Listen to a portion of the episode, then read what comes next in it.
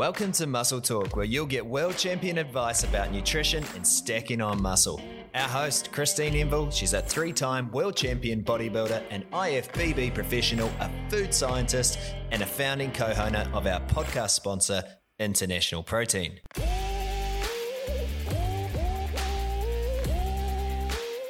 In this episode, we've invited guest speaker Joey Cantlin, who's renowned for prepping athletes for comps. He's been a judge on the international stage and he's a wealth of knowledge.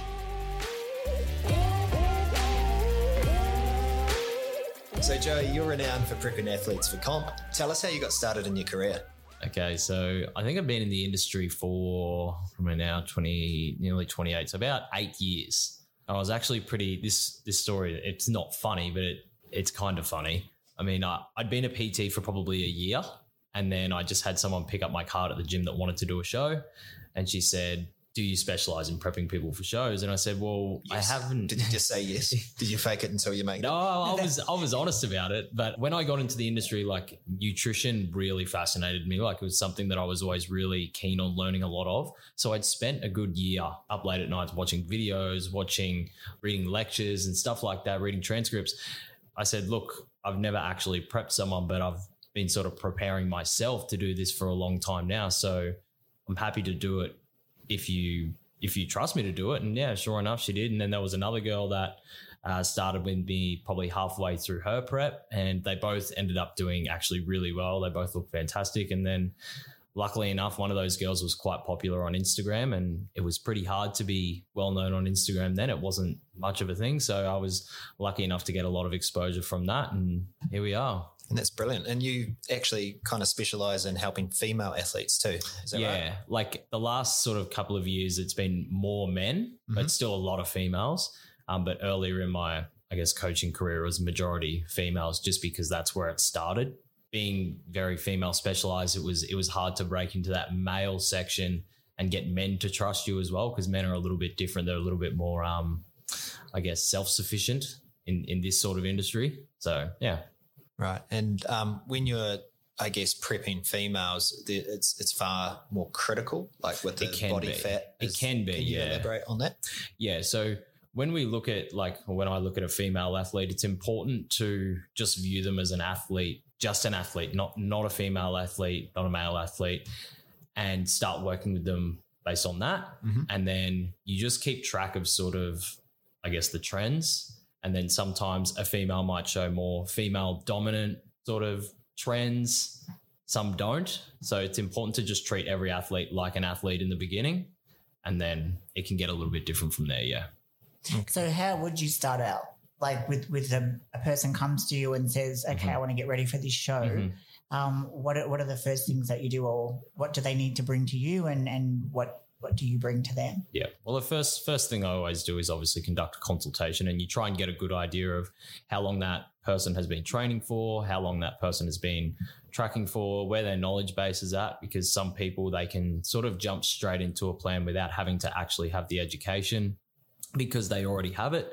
Some people actually need to be educated. So obviously, we get all their statistics and whatnot and set them up on a plan from there and just adjust from there. But people who don't have as much experience, then it's a little bit more of an education first kind of thing and teaching them, you know, the importance of nutrition, training around all that kind of stuff. So So we've done a lot of talking here about plans and programs. So do Mhm. you find some people that want to compete have like no routine, or they Yeah. they really don't understand that? Is that what you bring to them, like the Yeah. plan, or Yeah, so some people already have that routine set in place and they've already been practicing, I guess, along the lines of what they already need. But some people just come to me and say, I want to do a comp, but they haven't actually committed to going to the gym three to five days a week. Once in their life, they haven't ever tracked their food. So, for those people, I say, okay, we can do this, but for you, like you're not going to be starting a contest prep for six to 12 months because I need to see that you can commit yourself without the deadline of a show. and how do you do that? Like what?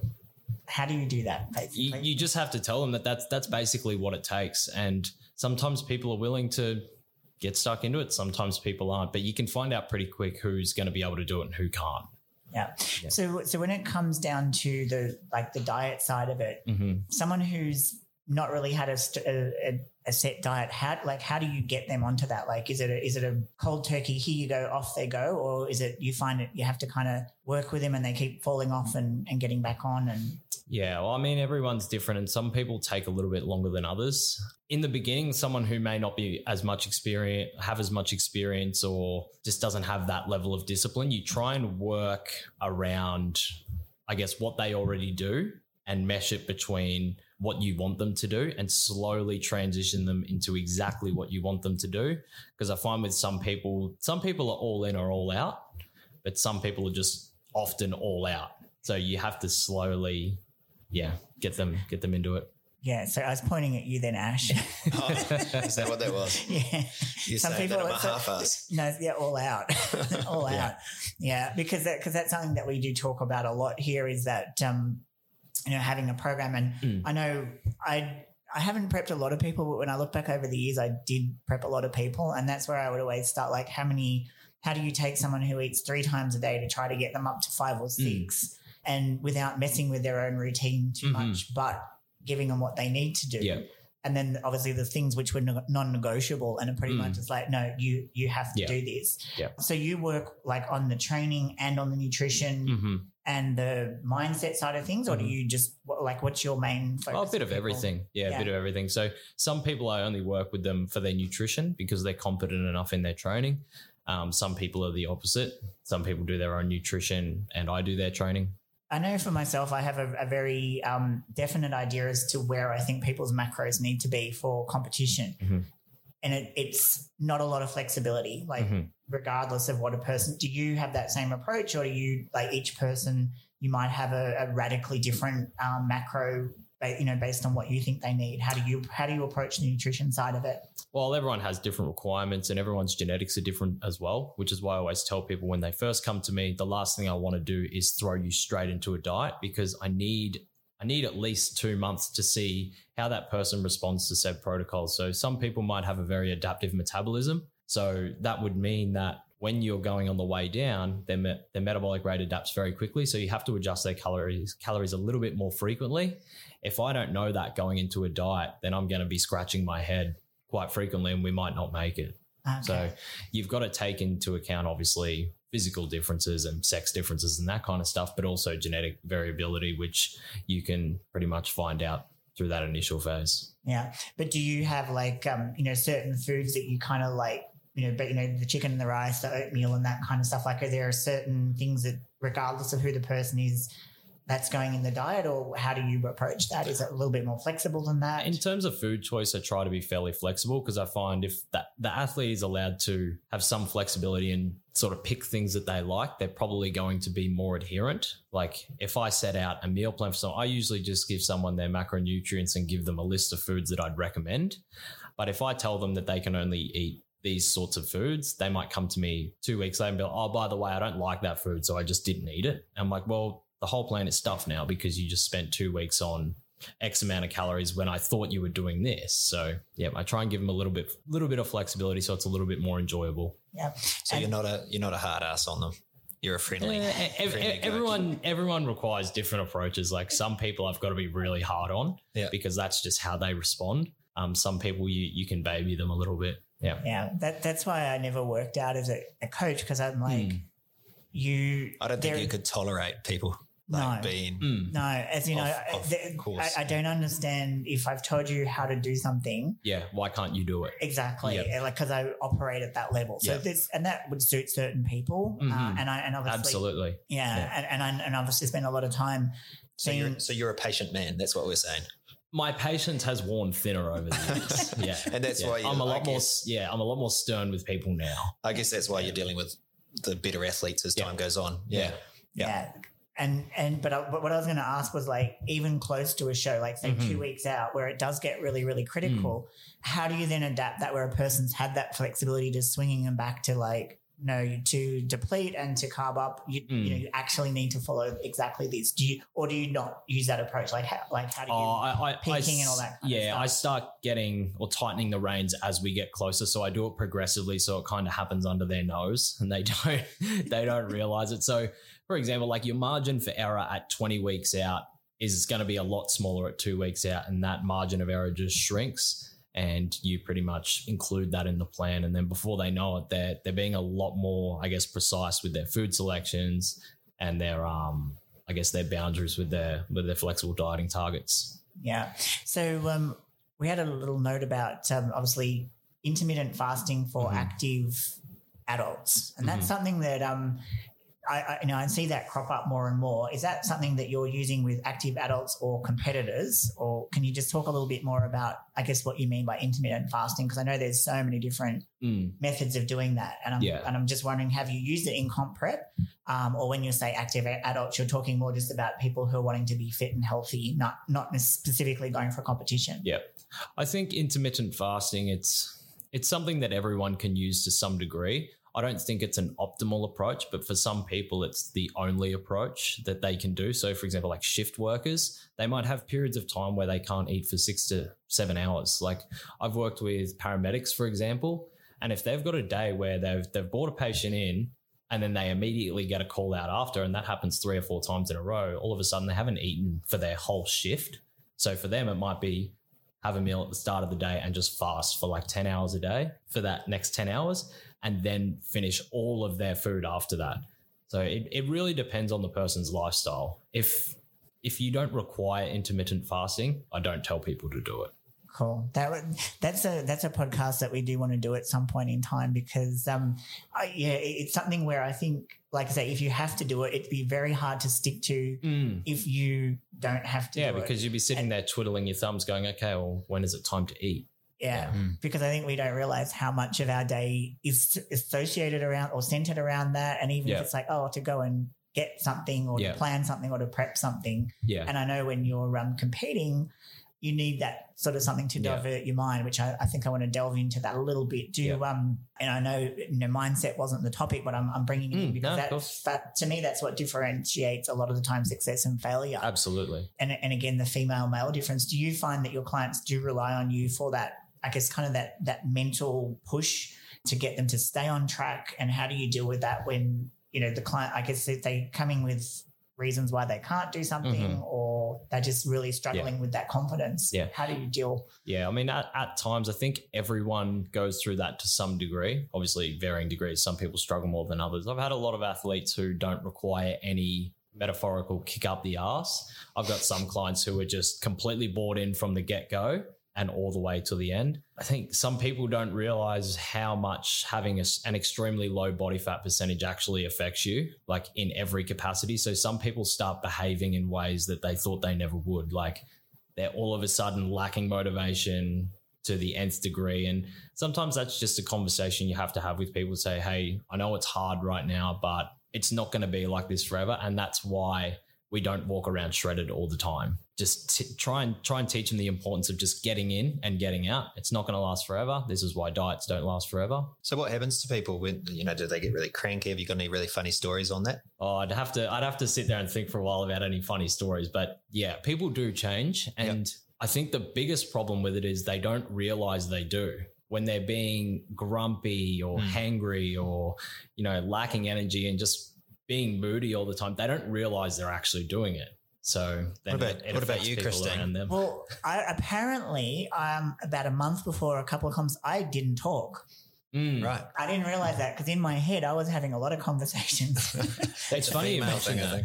It- It's funny you mentioned that because I was the same when I dieted for my last show. Um, my my partner at the time, she often used to joke about like, "Oh yeah, I didn't have a boyfriend for two months." And I think back now, I'm like, "Damn, I, I like really did not talk much." Mm. Yeah, just just just exhausted, and your body like you without realizing you're in energy conservation mode. So you're trying to save every little bit of energy you have, and talking is one of those things. Yeah, and Yeah. and that's the thing you're not aware of it because, as I said, there's a lot of conversations going on in Mhm. your head, and I know, like for me, the last two weeks was so radically different to the the diet. Like I would say, set and forget.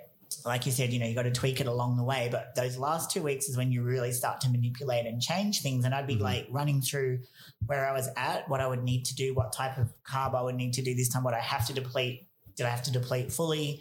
Think about my last show, the success of that, the timing of that. So that was taking a lot of my time from, you know, probably that eight to eight to six weeks out. Yeah. Uh, and so that was very busy, uh, but yes, it wasn't being vocalized. I wasn't bouncing off ideas and things like that. And, and like say you'd come home from training, do your car- second cardio session, then it'd just be like lights out. Yeah, that's it. Like, and the, like I said, the scary thing is like people don't realize they're like that.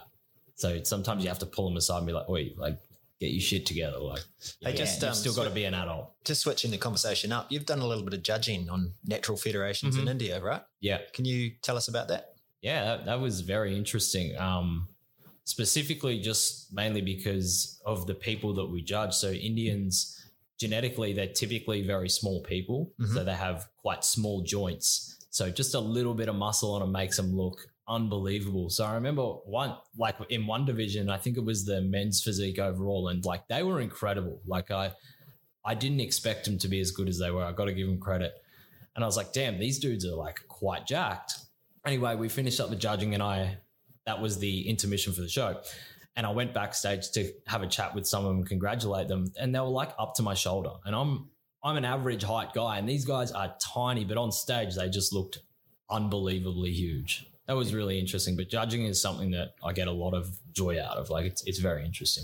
Are you getting asked to do a lot of judging these days? Yeah, there's a federation that I do judge for almost every season. That's cool. Yeah. Cool. Yeah, in India, um, obviously because international protein's strong over there, like we've Yeah. been it's coming up two and a half years now Mhm. and just growing and growing. So Yeah, they, you know, the Indian and their love of bodybuilding is it's crazy. it is, and I don't know if you got to travel around too much there, but it's almost like every second little shanty shack thing Yeah. is like got a big muscle body painted on it, and it's, and it's a gym. yeah, And it doesn't look like a gym from the outside. but it's it's a gym, Yeah. and they have a. It's almost like a cultural thing where bigger people do have a better status. yeah, You know, Yep. we were at the expo there, and the guys who are like, you know, because as you said, a lot of them are Mm. physically quite small, and the ones who are big, they had like an entourage. Yeah. You know, like dude walking around, Yeah. and he's got like you know fifty people following him Yeah. because they just Yeah. want to be around the big person. yeah, And uh, we took our strongman Rongo over there, and they just went nuts Yep. because he's picking up like two Indians at a time and yeah. throwing yeah, them yeah, around, and they were just like, "Yeah, me, I want to be next" and stuff. And, and but just their passion for it was just crazy. So I'm going to ask you, how many competitors did they have at that show? Wow. Um, had more than I thought they would.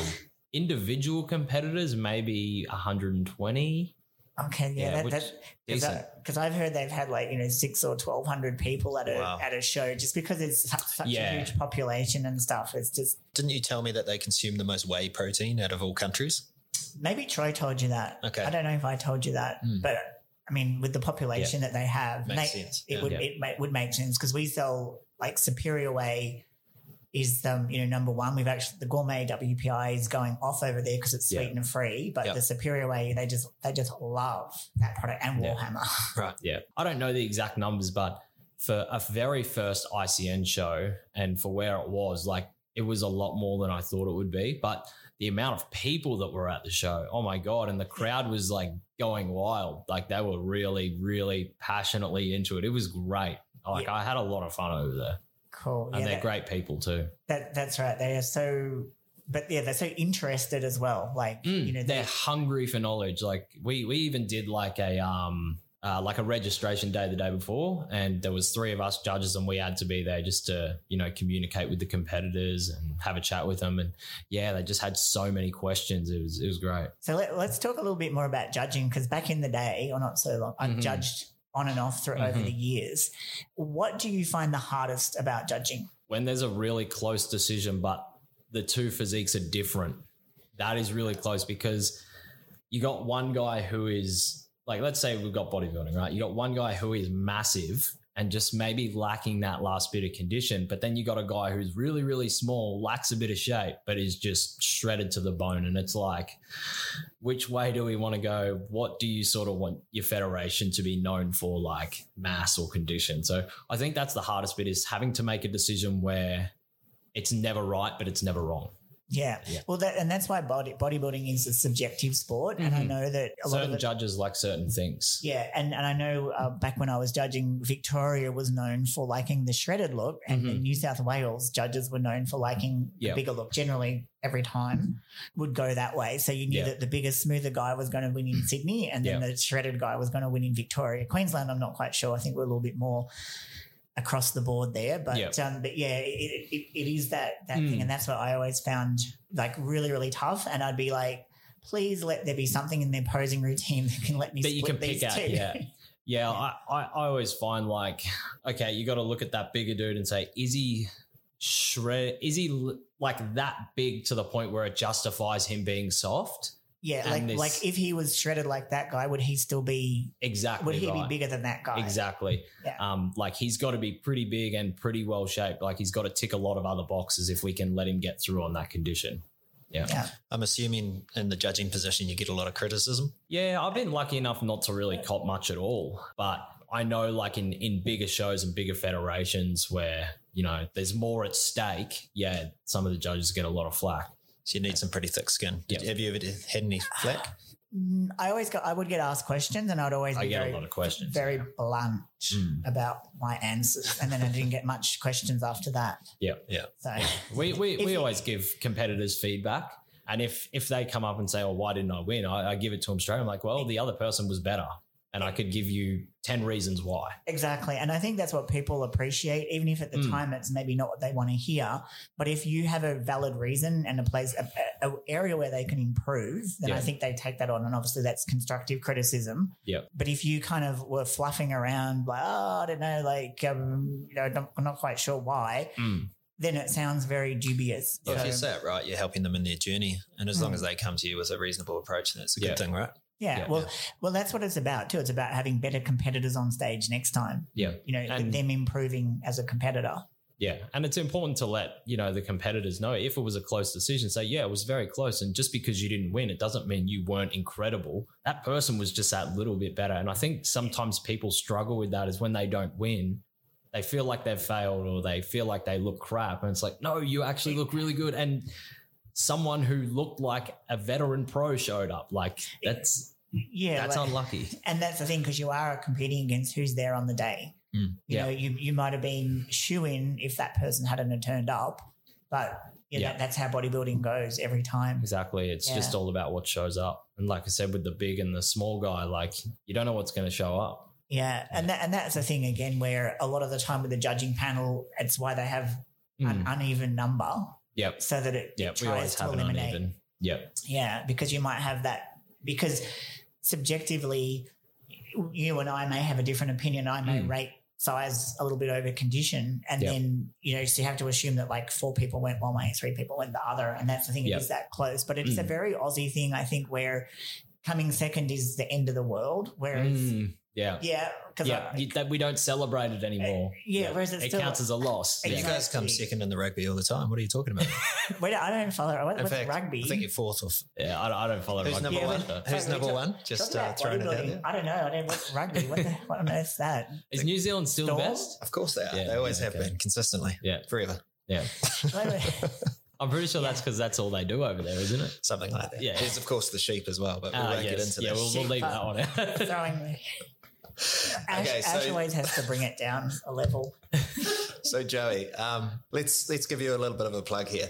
If obviously you're good at what you do, if Mhm. people want to get in contact with you or if they want to start prepping for a comp, how do how do they? What are the steps they need to take? uh, just send me an email. Okay, what's your email? Joey Cantlin, PT at gmail.com.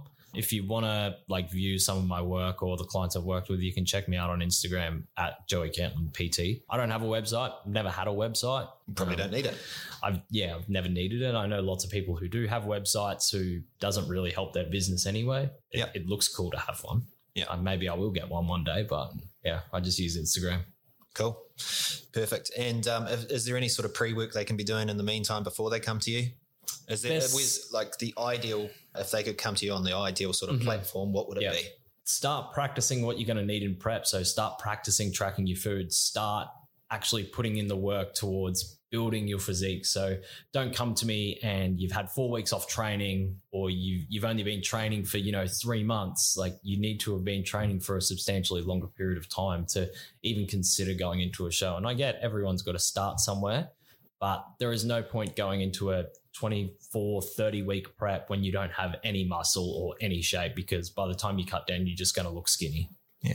Yeah. So is there are there reasons why you turn people away? And if there are, what are they? Uh, well, the first reason will be because I'm just too busy at that time. Yeah, I've always been big on trying to help as many people as I can, but it obviously gets to a point where you don't want to affect your quality of service as a coach. You know, you've still got a lot of people who are paying you for a good service. So you do have to put that first. Although it's tempting to try and get as much business as you can, you've got to sometimes turn it away. Yep. And some people just aren't ready to undertake something like that yet. Like they might have some behavior traits that just don't align with getting ready for a show. They might not have good behaviors around eating. I find that's a pretty common one is people come to me and they're using bodybuilding or bikini shows or fitness shows as a way to fix their eating disorder or to further fuel it without realizing it. So if you can see that behavior, you know, you say, Hey, I can work with you, but we need to do these things before we start a contest prep or consider competing. Okay. Hey, this has been really interesting. Christine, do you have anything else you want to throw in there? It was a little bit around the, you know, how long before someone should compete. Because obviously Mhm. that kind of Yeah. came up and we talked about if Yeah. someone's only got a little bit of training under Mhm. their belt, what is the average amount of training that someone would have? And I know it's different for everybody. Yeah. But what would be the, is it like two years of training or one Mhm. year of training before you would say, okay, you're going to have enough muscle to step on stage? Yeah. What's, what's the average? Yeah. Well, like I said, it, it, it differs between people. Some people have incredible genetics and they look at a dumbbell and they grow muscle. Um, some people might need three to five years of actual solid training before they look like they belong on a stage. Some people might need six months. I would say average is like maybe 18 months you want to have at least been training for. But then you've got the nutrition component. Like you should be relatively well educated around nutrition. And that's why I try and get people in their off seasons before they even consider starting prep. Yeah. Yeah. Now that's that's I think that's what the point that I wanted to make because I know a lot of people do. They kind of get so excited because they see people on Instagram Mm. that are competing, walk in the gym, two weeks later they're wanting to do a comp. Yeah. Um, and that's probably the first thing that's going to kill their enthusiasm for training if they because it is it is still hard work. I don't want to put people off, but, It's very hard. but yeah. yeah. we don't want to under you know undersell um, the work and the commitment that it does take. So Yeah, yeah, absolutely. yeah. But no, thank you. No, thank you Um, for having me. No Very problem. much appreciated. Fascinating stuff. Thank you very much. No worries. Words of wisdom. If you like what you've heard, recognize that these tips they're free. So show your support by becoming a loyal international protein customer by jumping online, hunt our product down and hit that buy now button. So once again, like, share and subscribe to our podcast so we can continue to bring you these episodes from our one and only Aussie muscle guru, three times world champion, Christine Envall.